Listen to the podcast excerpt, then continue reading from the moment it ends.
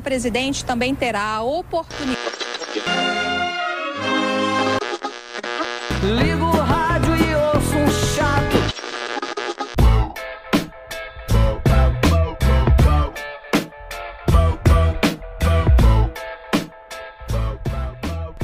Fala aí, rapaziada, tá começando o programa piloto do Agorista Cast, a sua primeira revista legitimamente agorista da podosfera brasileira. Olha só quanta responsabilidade nas minhas mãos. Como esse aqui é o piloto do programa, eu vou fazer alguns testes ainda, vou examinar junto a vocês né, o tempo, as pautas, é, como as coisas vão se dar por aqui e com alguma esperança a gente vai fazer juntos essa bagaça funcionar, beleza? Por isso, de antemão, eu já peço a ajuda de todos vocês nessa missão compartilhando com os amigos, divulgando no maior número de meios possíveis, porque é claro que o feedback é extremamente importante, né? E dependendo como for, a gente vai colocar esse modelo aqui adiante, até porque esse modelo facilita, torna muito mais dinâmico tudo para mim. Uh, lembrando que o podcast está disponível no Spotify, Anchor FM, Overcast, Apple Podcasts, iTunes Castbox, Tuning Radio e, é claro, no YouTube vocês também vão encontrar uma parte desse conteúdo, porque eu pretendo fazer uma divisão ali e um, publicar excertos desse conteúdo no YouTube, ok? Mas, como eu disse, tudo vai ser testado, estudado e a gente vai ver qual é a melhor forma de executar isso daqui, ok? Então, bora se embora, né? Porque está começando o nosso giro agorista da semana. Vamos aí, vamos seguir para a pauta dessa quinta-feira, dia 24 de outubro de 2019. PSL em guerra. As tretas de Joyce, Carluxo, Eduardo, Delegado Valdir e companhia colocam o partido do presidente em evidência desde a semana passada. O Chile em chamas o que levou ao caos o país tido como mais estável das últimas décadas da América Latina. Nordeste, óleo, negligência e conspirações. Como o governo brasileiro está lidando com o misterioso derramamento de óleo na costa nordestina. Todo mundo odeia o Coringa. Esquerda e direita atacam o filme de Todd Phillips e só se esquecem de fazer críticas àquilo que o filme de fato apresenta. Essa vai ser então a pauta de hoje e sem mais delongas, vamos para o que interessa. Bora então começar com o PSL.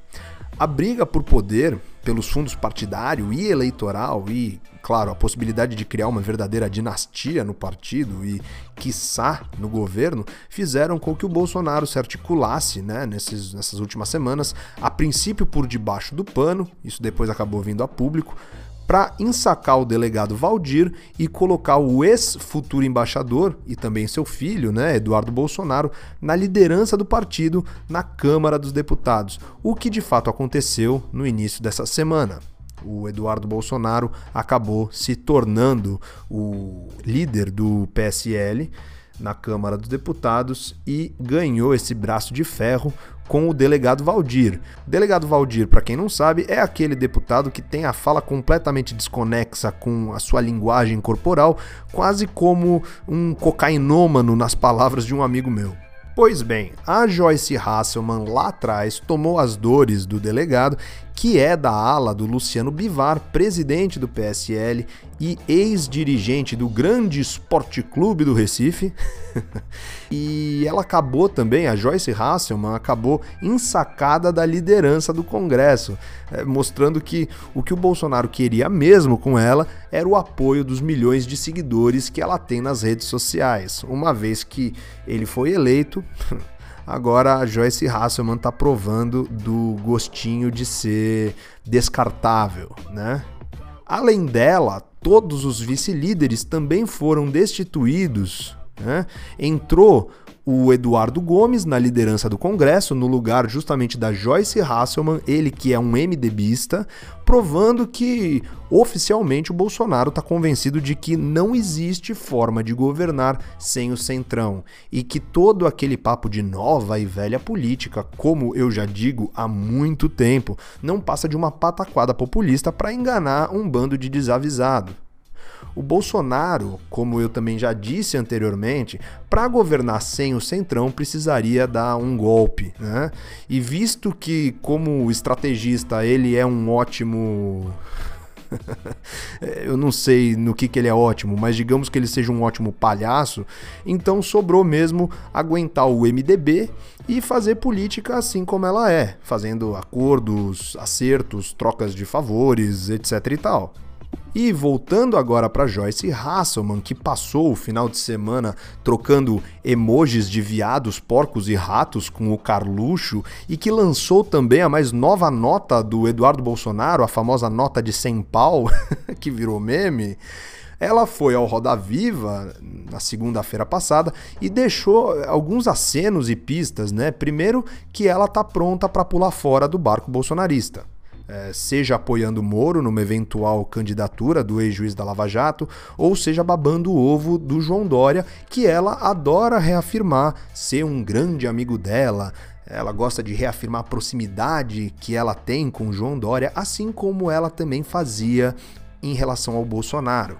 De fato, é, a gente percebe que ela já pulou fora desse barco, apesar de ter dito né, que seguia ao lado do presidente num primeiro momento. E agora ela já está até falando em impeachment dele. Então você vê que eh, a coisa é líquida, né? É muito volátil os humores dentro da política, principalmente dentro dessa política bolsonarista, PSLista, né? Enfim. Segundo lugar, ela já fala como uma candidata a prefeita de São Paulo no ano que vem. Eu fico muito feliz que eu não vá estar em São Paulo no ano que vem, porque né, Deus me livre, eu aqui com todo o meu agnosticismo já estou apelando até para forças sobrenaturais. O que resta saber é se ela vai sair do PSL, né? Se ela vai, ou melhor, se ela vai sair pelo PSL ou se ela vai sair por algum outro partido, né? Porque como ela faz muita questão de reafirmar, ela e Dória são muito amiguinhos. E assim como João Dória abriu as portas do partido, do novo PSDB, para Tabata Amaral, para capitalizar voto da esquerda moderada, ele também já abriu as portas para Joyce, para justamente capitalizar os votos da direita, nem tão moderada assim, mas que está desiludida, né? Os minions arrependidos e órfãos é, de um político de estimação, aqueles que já viram que foi uma cagada ter votado em Bolsonaro. Em terceiro lugar, ela não vai poupar nenhum dos Bolsonaros depois dessa desilusão, vamos dizer assim, ou dessa batalha perdida contra a família do presidente, né? Ela já afirmou que se o Carluxo não for o pavão misterioso, ele com certeza tem ligações diretas, né, com o perfil. E depois ela também já veio a público denunciar as milícias virtuais bolsonaristas, né?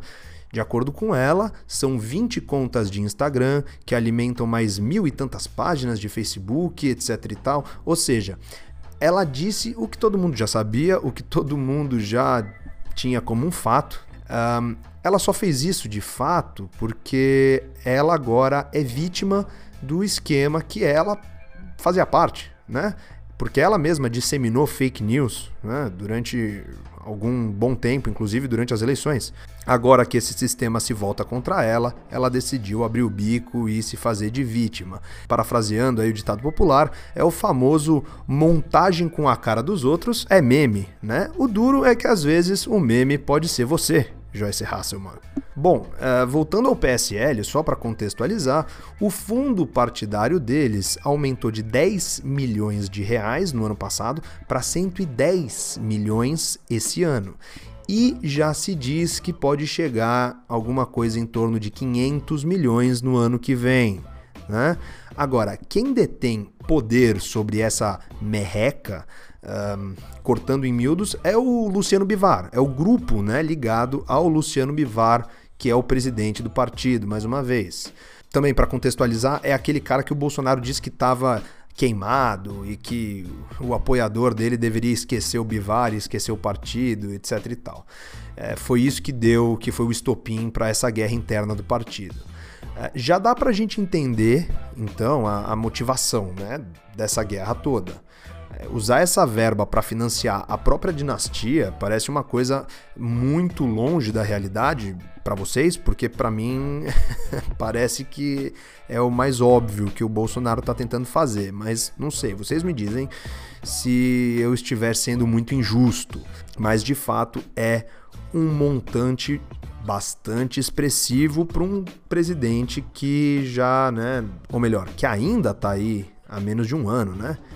E para não deixar ninguém de fora, a gente precisa falar ainda um pouco do ex-futuro embaixador, o Eduardo Bolsonaro, que justamente declarou recentemente que ele abriu mão de ser embaixador para assumir a liderança do partido na Câmara, o que de fato não passa de uma pura balela, né? Porque, em primeiro lugar, ele não pode abrir mão de uma coisa que ele nunca foi. E, em segundo lugar, ele sequer chegou perto de conseguir a embaixada. Ele nunca teve o apoio real no Senado, aquilo que ele precisava para se tornar embaixador de fato. Ele nunca teve apoio de ninguém além do pai e de um ou outro puxa-saco do presidente. O que o Eduardo Bolsonaro fez, na verdade, foi uma manobra até que inteligente, porque na realidade ele percebeu que essa seria uma derrota bastante expressiva que a dinastia do presidente iria sofrer no Senado. Então ele preferiu recuar, mas é claro, sem perder toda a arrogância que é típica da família. Até porque, estrategicamente, com o partido em pé de guerra, uma derrota dessas poderia desencadear uma sucessão de outros embates e eventuais derrotas, então eh, foi mais negócio para ele escolher um braço de ferro que ele pudesse ganhar. Né? Bater no delegado que queria implodir o presidente era uma tarefa infinitamente menos árdua né, do que conseguir aprovação no Senado para ser embaixador. No final das contas, então, parece que o Dudu vai ter que se contentar em receber do pai um contrafilé. Né? O, o filé mignon dessa vez ficou mais bem passado do que um Raider, velho. E, enfim, é o que tá tendo para hoje. Dudu se segura aí, filhão, que também não tá ruim, né? Porque digamos né, que ele é sustentado com o dinheiro de um monte de trabalhador que não ganha nem uma ínfima parte do que esse cara ganha para fazer absolutamente nada. E para finalizar esse primeiro tema, uh, Outra coisa que eu acho importante que se aponte é que quem já, quem já acenou para o presidente, muito malandramente, foi o Romeu Zema, governador de Minas Gerais do Partido Novo, né? provando assim a minha tese de que liberal bom era o liberal que decapitava rei. Né? Hoje em dia eles se limitam apenas a abanar o rabo para Neocon e para nacionalista chucro e que fica lá brincando de casinha no Planalto. É engraçado como funciona esse vai e vem da política, né? Porque se a gente analisar, por um lado, o Dória que colou a imagem ao Bolsonaro, é, criando até aquele slogan Bolsodória, que eu jamais vou me esquecer, né? É, na época das eleições, etc e tal. Uma vez eleito, ele passou a fazer de tudo para justamente se descolar do Bolsonaro justamente porque ele pretende se apresentar como uma alternativa moderada em 2022. Né? Então, a estratégia do, do Dória, muito malandra, visa justamente o conflito. Ele quer bater de frente com o Bolsonaro para tentar angariar os votos dos minions arrependidos. Já do outro lado, o novo, não, Durante as eleições, eles passaram o tempo inteiro batendo no Bolsonaro e tentando justamente não serem colados à imagem do bolsonarismo. Né? Agora, uma vez no poder, o Romeu Zema ele já assumiu uma faceta bastante interessante desse liberalismo aí moderno, né? A, a faceta de medroso. O Dória, como eu disse, ele se descola do Bolsonaro agora porque ele quer bater de frente em 22. Já o Zema parece tá com mais medo de ficar isolado do que qualquer outra coisa, perder apoio, perder influência, e daí então ele revela esse medinho e então ele faz esse aceno procurando alguém desesperadamente para ser amigo dele no parquinho. E por que não? O presidente, que está aí quase órfão de partido. Claro que nada disso está certo, mas ao ah, que tudo indica, existe sim essa possibilidade do Bolsonaro acabar saindo do PSL, enfim. Agora, girando aqui a nossa pauta e seguindo para o nosso próximo tema, o Chile vive dias de conflitos intensos, né? É, uma criança morreu nos protestos né, de ontem e o número de mortos bateu a casa dos 18 ontem. Eu precisaria até me atualizar para ver se tem mais, mas a última vez que eu vi o número já chegava a 18. Né? Mais de 900 pessoas foram presas por atos de violência e quase 600 por não acatarem o toque de recolher que foi imposto pelo presidente Pinheira. Os sindicatos, por sua vez, anunciaram greves para ontem, quarta-feira, e para hoje, quinta-feira, como uma forma de protesto né, contra o estado de emergência que foi convocado pelo presidente e também pelo uso das Forças Armadas contra a população civil nos protestos. Então vamos lá, voltando um pouco no tempo, tudo começou com o aumento de 30 pesos ou, ironicamente, 20 centavos nas passagens do metrô. Mas será mesmo que foi só por 20 centavos que tudo começou? É, isso me lembra bastante até as jornadas de junho de 2013 no Brasil, que ah, acabou ficando muito conhecida pelo slogan Não é pelos 20 centavos. De fato, aqui no Brasil não era mesmo por 20 centavos. Né? Era o Brasil lá atrás percebia que o desemprego, por exemplo, aumentava, as famílias estavam ficando cada vez mais endividadas, o poder de compra estava diminuindo, diminuindo drasticamente, diga-se de passagem. Inflação subia muito a passos galopantes, taxa de juros sempre foi uma coisa absurda, né, de alta aqui no Brasil. Enfim, enquanto que do outro lado, o que justamente não passava desapercebido pelos olhos da população era que os poderosos, né, continuavam enriquecendo. Né? Os políticos cada vez mais estavam chafurdados em esquemas de corrupção. A gente cansou de ver um esquema em cima de outro, um empreiteiro em cima de outro. É, sendo acusados de receber dinheiro ou de licitações fraudadas e nesse contexto todo que a gente está falando, a gente estava na beira da Copa do Mundo de 2014 aqui do Brasil. Então, também tinha mais esse elemento, né? Ficou muito aparente para a população em geral aqui no Brasil naquela época é, como essas licitações, no mínimo muito esquisitas, estavam beneficiando as mesmas grandes empreiteiras de sempre. E diante dessa, dessa contraposição de realidades tão diferentes, né, é claro que em algum momento é, vai haver um alto descontentamento popular e isso vai fomentar aí uma ruptura da ordem social e etc e tal. E isso, honestamente, é até bom que aconteça. Uh, voltando agora para o Chile, é, é, mais ou menos uma coisa parecida né, que acontece por lá.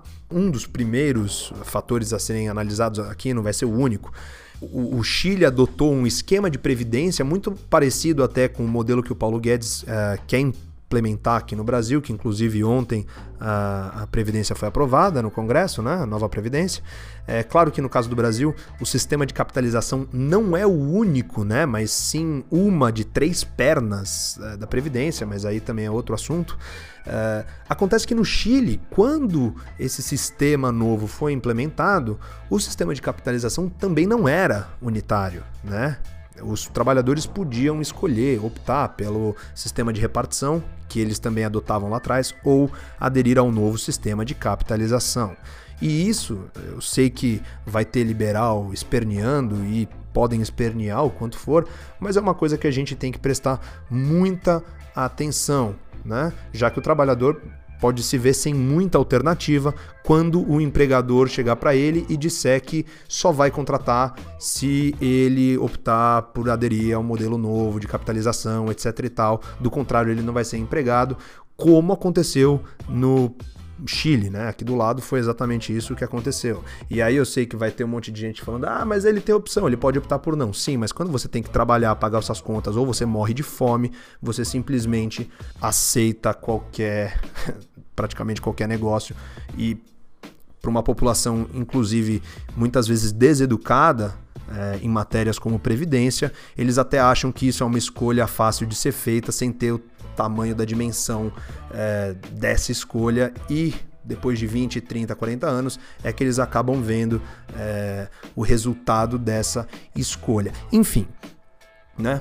O que acontece é que é, é, muito fácil que o governo simplesmente coloque uma, uma aparência né, de que, nossa, o trabalhador agora é completamente responsável por ele mesmo, sendo que não é assim que as coisas acontecem hoje. Né? E outra, é, não me entendam mal, eu não estou defendendo aqui o sistema de repartição simples como é o, o, sistema brasileiro, pelo menos até agora, né? Até a, a aprovação da nova Previdência. É, mas se o sistema é, de repartição simples é horrível e ele não paga os aposentados, uma vez que a pirâmide etária se inverte, e de forma alguma é sinônimo de redução de desigualdades, como os proponentes desse sistema pregam, etc. e tal, o sistema chileno é, também não é lá essas coisas, porque ele, primeiro, ele permite que os fundos de pensão é, da indústria brinquem com o dinheiro depositado pelo trabalhador. E não necessariamente esse investimento se traduz em ganhos é, para o beneficiário ou numa melhora real no mercado de trabalho é, lá do, do Chile entende? É como eu costumo dizer, é, não dá para cair na ladainha de um estatista que está acusando o outro. Né? Ambos os sistemas vão apresentar ideias que parecem boas e quem está tentando te vender as ideias sempre vai é, conseguir, pelo menos, dar uma bela de uma maquiada, mas inevitavelmente é, essas, esses sistemas vão estar dotados de vício, certo? Então, se o sistema de repartição deixa o trabalhador à mercê de burocratas, que de fato deixa, o outro simplesmente põe o trabalhador nas mãos é, de fundos ligados à indústria e ainda é, com um véu de que o trabalhador, com uma aparência, um aspecto de que o trabalhador é 100% responsável por sua poupança e não sei o que. Bullshit, certo? Mas enfim, é, voltando aos protestos do, do Chile, é, o Chile, além de tudo, possui outro elemento que é a desigualdade. E sim, isso é importante para entender fenômenos como esse que acontece no Chile agora certo? O Chile tem um custo de vida também altíssimo, que eu mesmo atestei recentemente numa breve passagem lá que eu tive de seis dias. Né? Eu sei que a experiência pessoal é muito fraca, etc., mas enfim, eu vou me dar o direito de falar um pouco do, do que eu vi por lá, né? O custo de vida me assustou muito quando eu cheguei no Chile, porque ele é comparável ao australiano, por exemplo, para comer para se locomover, para dormir, etc e tal. Verdade seja dita, na Austrália você ganha muito melhor do que aparentemente o cidadão médio ganha no Chile, pelo pouco que eu conversei é, com as pessoas de lá. Estou falando um pouco apenas da minha experiência lá no Chile. E outro elemento né, que o Chile também apresenta, assim como todos os países latino-americanos, é o grau razoável e perceptível eh, de corrupção. Talvez não seja comparável ao nosso. O Brasil tem índices de percepção de corrupção muito mais altos do que o Chile, mas ainda assim, definitivamente, a corrupção chilena é perceptível aos olhos do cidadão comum. Você junta tudo isso numa bacia, bate no liquidificador e você vai perceber que realmente não é só pelos 30 pesos, ou para ser um pouco mais dramático aqui, me valendo dos acasos do destino e da sincronicidade do universo, não é pelos 20 centavos. E outra coisa, não caiamos nós aqui no engodo de que esses protestos são só da extrema esquerda, que a extrema esquerda chilena é que é responsável por todas aquelas pessoas que estão na rua, etc e tal. Porque se a extrema esquerda chilena tiver um número tão alto de pessoas tão engajadas desse jeito, então a gente já pode afirmar que uh, aos arredores de Santiago tá para se formar aí uma comuna, né? Não, não tem nada a ver. Isso é o trabalhador cansado de ser enganado. Eu desejo boa sorte aos chilenos, força na luta e bola para frente, né? Né? Saindo do Chile e indo para nossa costa maravilhosa nordestina, saudades. Segue aqui no Brasil o mistério, né, de onde veio o óleo que está encobrindo as praias do litoral nordestino. É, mais de 200 praias já receberam a substância e até agora tudo que a Marinha e a Polícia Federal sabem é que é, é isso. não sabem de absolutamente nada e seguem trabalhando com hipóteses das mais variadas e completamente desconexas entre si. Vai desde transferência de óleo entre navios, é, derramamento acidental, derramamento proposital, naufrágio, disco voador, enfim. As hipóteses são das mais diversas. Uh, o fato é que o governo brasileiro, e, e, veja bem, aqui eu preciso analisar da perspectiva do próprio governo e da função que o governo próprio julga possuir, tá? Eu não posso aqui fazer uma análise só é, de como eu gostaria que o mundo fosse, ok? Dito isso, o governo brasileiro, é, que há alguns meses extinguiu os comitês que tratavam de incidentes com óleo, até agora só conseguiu pensar em uma forma de explicar o incidente com o óleo. Claro, com teorias da conspiração. Olha só, Seria possível que o governo venezuelano tenha derramado óleo propositalmente visando destruir a costa do Brasil? Ah, é, hum, tá bom, vamos. Sim, seria possível. Tudo bem. Acontece que o óleo, seguindo as correntes do próprio oceano, e aí se você fizer uma pesquisa rápida, você vai ver que de fato as correntes do oceano elas vêm ali do meio do Oceano Atlântico e aí elas vêm em direção à costa brasileira e depois elas se dividem, né? Tem correntes que sobem ao norte, tem correntes que descem ao sul. Enfim, o óleo teria que vir do meio do oceano, então, e não do norte do continente, que é onde se encontra a Venezuela. Então teria que ser um navio venezuelano que carregou o óleo até o meio do oceano para fazer isso.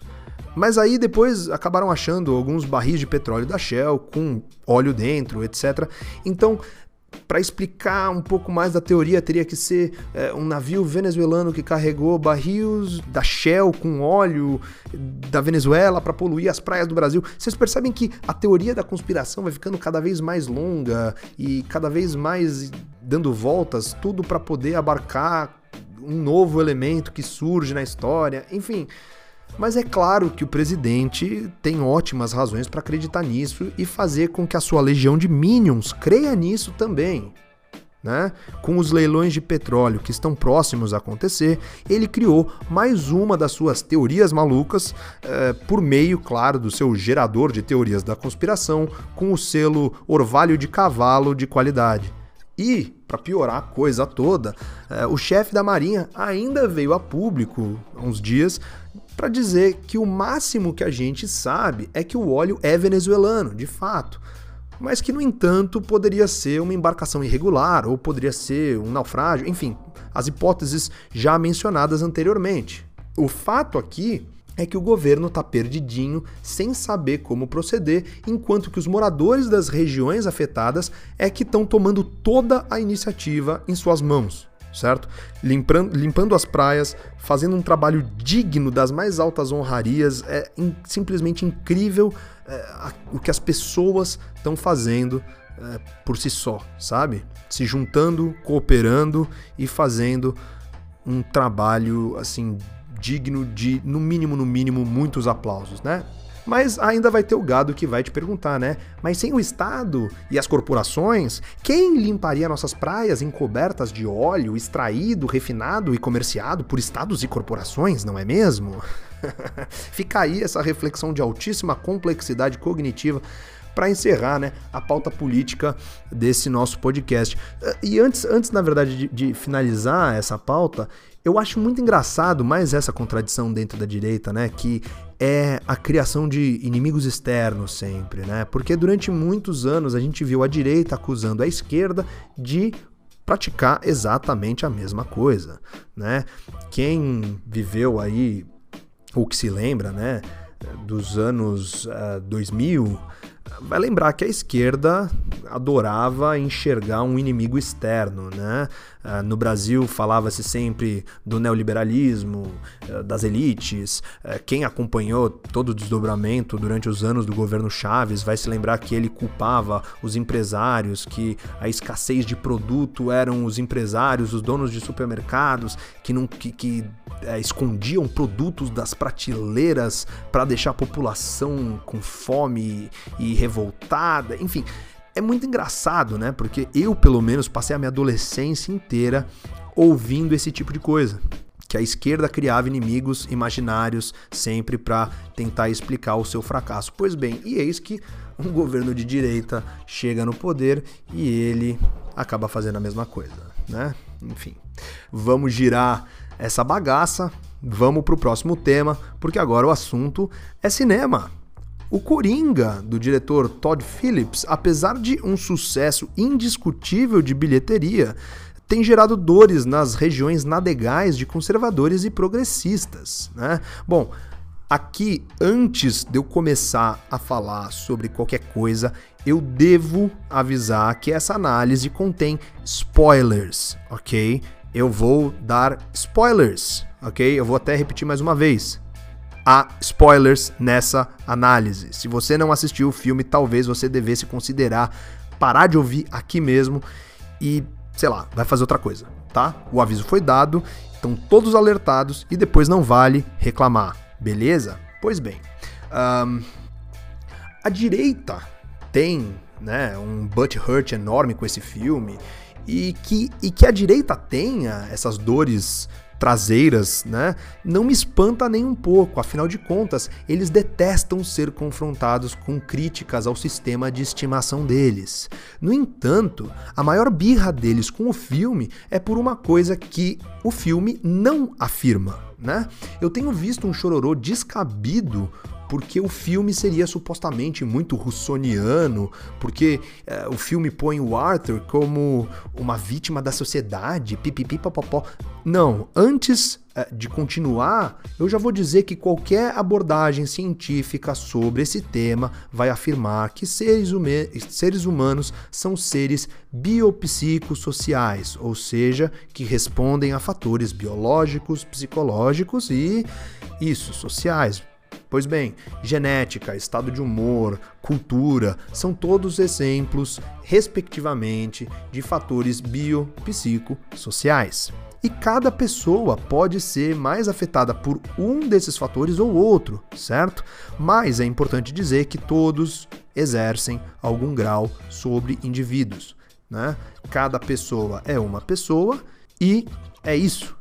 Pois bem, vamos lá para o filme o Arthur se encaixa em todas essas categorias. Quando a direita choraminga, dizendo que o filme é russoniano demais, apenas demonstra a incapacidade deles de enxergarem que sim, o meio tem alguma influência sobre pessoas e que um meio decadente como o que é apresentado pelo filme, com certeza vai ter alguma influência, especialmente sobre alguém como o Arthur que sofre tanto de doenças mentais quanto de claras debilidades físicas, certo? Portanto, é, é, ele é uma pessoa vulnerável em todos os sentidos e que vai estar mais exposta dentro de um ambiente decadente. Eu não estou falando nenhum absurdo aqui. Chega até a ser hilário que ninguém perceba que, por exemplo, a vizinha dele tá na mesma merda, no mesmo contexto decadente e, no entanto, ela não faz o que o Arthur acaba fazendo. Ou, por exemplo, os colegas de trabalho dele.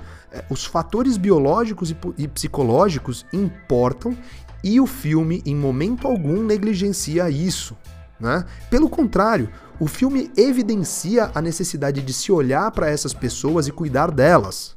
É, e eu não estou falando aqui apenas num âmbito de assistência social do Estado. Não o Arthur, o personagem, não tinha sequer amparo familiar, de amigos, dos colegas de trabalho, sabe? Talvez, se ele tivesse tido a sorte de nascer numa família estruturada, é, talvez ele não terminasse como ele terminou. Porém, tudo isso, todo o contexto social, sempre leva em consideração as doenças mentais e a vulnerabilidade inerente, ou seja, os fatores biopsicológicos que formam o indivíduo. E por sua vez, do outro lado, né, na esquerda, o choramingo generalizado tem muito mais a ver com as contradições da narrativa progressista que o filme apresenta. Né? Por exemplo, o Arthur é uma pessoa vulnerável, é verdade. Ele é o típico oprimido pelo sistema na visão progressista. Ele é negligenciado pela assistência social, é, com uma psicóloga que sequer ouve aquilo que ele tem para dizer, ele tem os seus remédios cortados pelo sistema de saúde público, ele é deserdado pelo homem mais poderoso da cidade, se bem que a questão é, da paternidade, é, enfim, gera um debate muito longo e existem muitas controvérsias sobre isso e a gente teria que fazer um podcast só para debater isso. Mas enfim, a questão é que o filme mostra é, como essa relação de opressores e oprimidos é apenas uma questão de oportunidade e contexto. Aquele que é oprimido pode muito bem sentar um tiro, na, um tiro na cabeça de um inocente ou matar a própria mãe sufocada na cama de um hospital. É isso que o filme mostra. Ou seja, que oprimidos e opressores não são classes imutáveis como a esquerda progressista pós-moderna adora afirmar. E é justamente por essa é, análise completamente eh, surreal deles que muitas vezes o pós-modernismo entra em conflito com o próprio pós-modernismo, certo? Um, e já que eu citei a mãe dele, né, é, que morre sufocada na cama do hospital, é, outro ponto que com certeza tem doído muito na bunda de pós-modernos, principalmente é, no das feministas agora, é, foi é, o fato de se deparar com a figura de uma mãe solteira muito diferente daquilo que as feministas estão acostumadas a romantizar. A mãe do Coringa ou do Arthur é uma mulher desequilibrada, para não dizer doida de pedra mesmo, completamente dependente, nada empoderada, que se submete a homens cada vez piores e que, e que negligencia os abusos que o próprio filho sofre por parte desses homens, certo?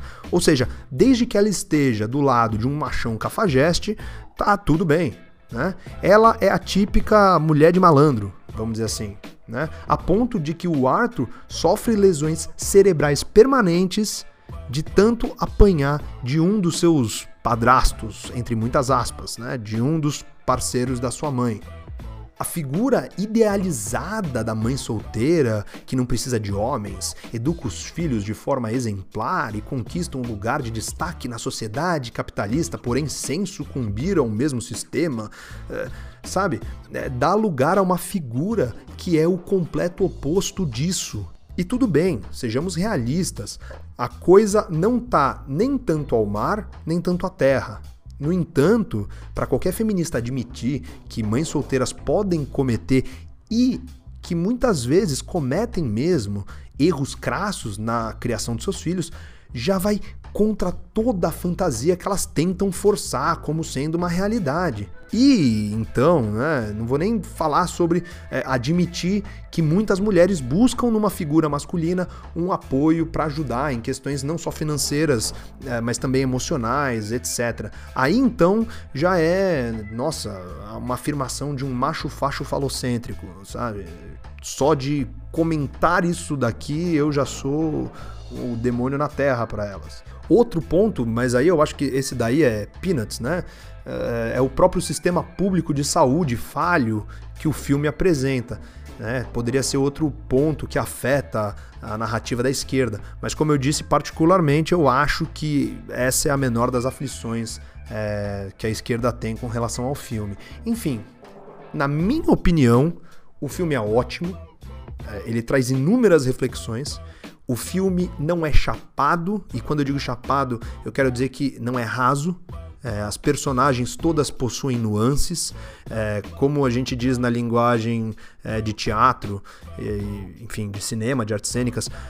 É um filme dialético, as personagens apresentam contradições, o que torna mais interessante sempre assistir. Além disso, é, eu acho que esse filme, ao contrário do que dizem, é muito menos violento do que muito filme que tem por aí. Na realidade, a violência que as pessoas se referem com relação a esse filme está muito mais relacionado à angústia que você sente é, quando você se depara com aquele contexto decadente e, e toda, toda a angústia que o próprio Arthur passa durante bom, o filme inteiro. E outra coisa que não dá para negar é que esse filme traz um elemento de revolta que é muito poderoso.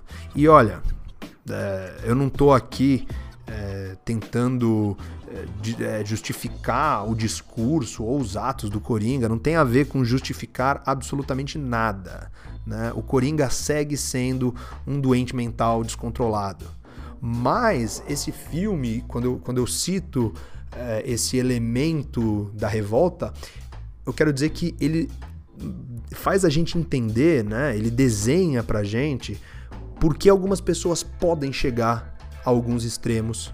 Né? Nesse caso, pessoas com doenças mentais, se deixadas à própria sorte, talvez é, o resultado disso não seja dos mais agradáveis, certo? É, como a gente discutia, inclusive, é, no grupo do, do, qual eu faço parte, é, anarquismo individualista, é, é um grito, é um apelo por é, amor. É, amem as pessoas, principalmente as pessoas que possuem deficiências, certo? Elas já são vulneráveis o suficiente para serem largadas no mundo é, à deriva, né? Ficarem à mercê, ficarem à própria sorte. Enfim, uh, o nosso piloto do Agorista Cast está chegando ao fim. Uh, eu espero que vocês tenham gostado bastante do conteúdo de hoje, é claro, da forma também, né? Podcast. Uh, eu espero que a resposta seja muito positiva uh, da parte de vocês, por isso eu peço que me mandem feedbacks, comentem no canal, me digam, porque é muito importante para mim saber receber respostas negativas, positivas, qualquer coisa porque no final das contas é esse o estudo que eu estou planejando fazer para ver a viabilidade né, desse modelo aqui. Enfim, é, fiquem à vontade para comentar no canal do YouTube, para comentar nas plataformas que permitirem. Eu sei que não são todas as plataformas de podcast que permitem é, comentários, mas sempre que possível, é, comentem, por favor. E, claro, voltem sempre ao Agorista para sua dose cavalar de liberté. Valeus, falou!